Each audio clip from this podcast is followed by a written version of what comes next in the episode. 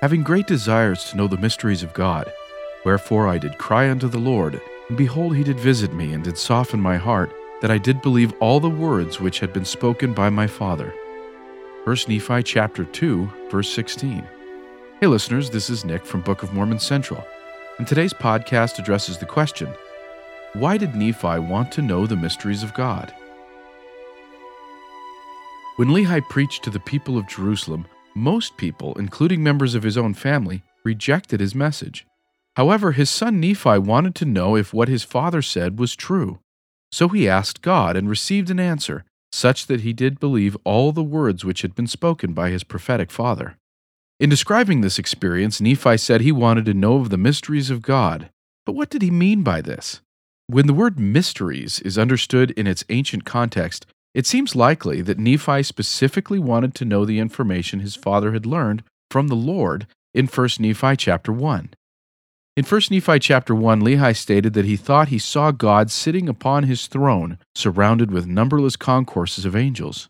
According to John W. Welch, it was understood in Lehi's time that a vision like this meant that the prophet was being allowed into the divine council, where he would receive his call and learn what he needed to say to the people.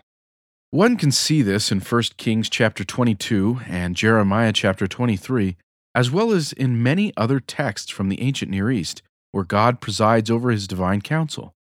This council's main purpose was to deliver God's decrees, decrees that were issued to prophets, who would in turn deliver them to the people. Thus, as Welch noted, these prophets were admitted into the council through a vision, allowed to witness the deliberations of the council, and then sent to declare to the people the decision of the council. The divine council and its decrees are referred to in Hebrew as the Sod. Because the Sod was not available to everyone, the decrees of the Sod were thought to be confidential, similar to what one might reveal to a close friend. Because of this, the Sod was understood as the mysteries of God. The word Sod was even translated in Greek as the word mysterion. Welch explained that Nephi's desire to know of the mysteries of God was mentioned soon after Lehi had his experience in the divine council. This suggests that Nephi wanted to know the things that had been decreed in that council, the mysteries of God.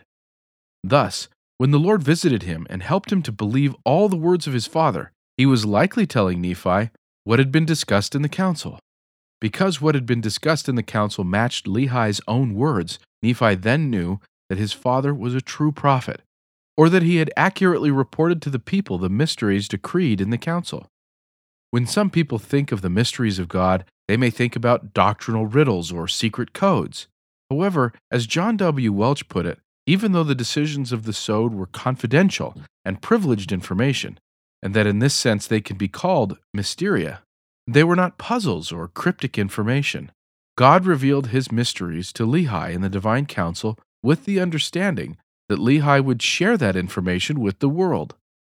Thus, even though the original words of the council are hidden, one function of prophets is to take these mysteries, learned from God, and share them with the people. Although in some cases God wishes us to keep certain things confidential, in this particular instance, it is clear that God wants his prophets to share these mysteries with society, not keep them to themselves.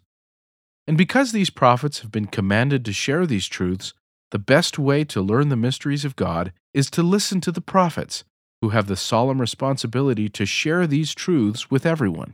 In addition, this understanding of the mysteries of God should keep us from wandering down strange spiritual paths in search of mysteries.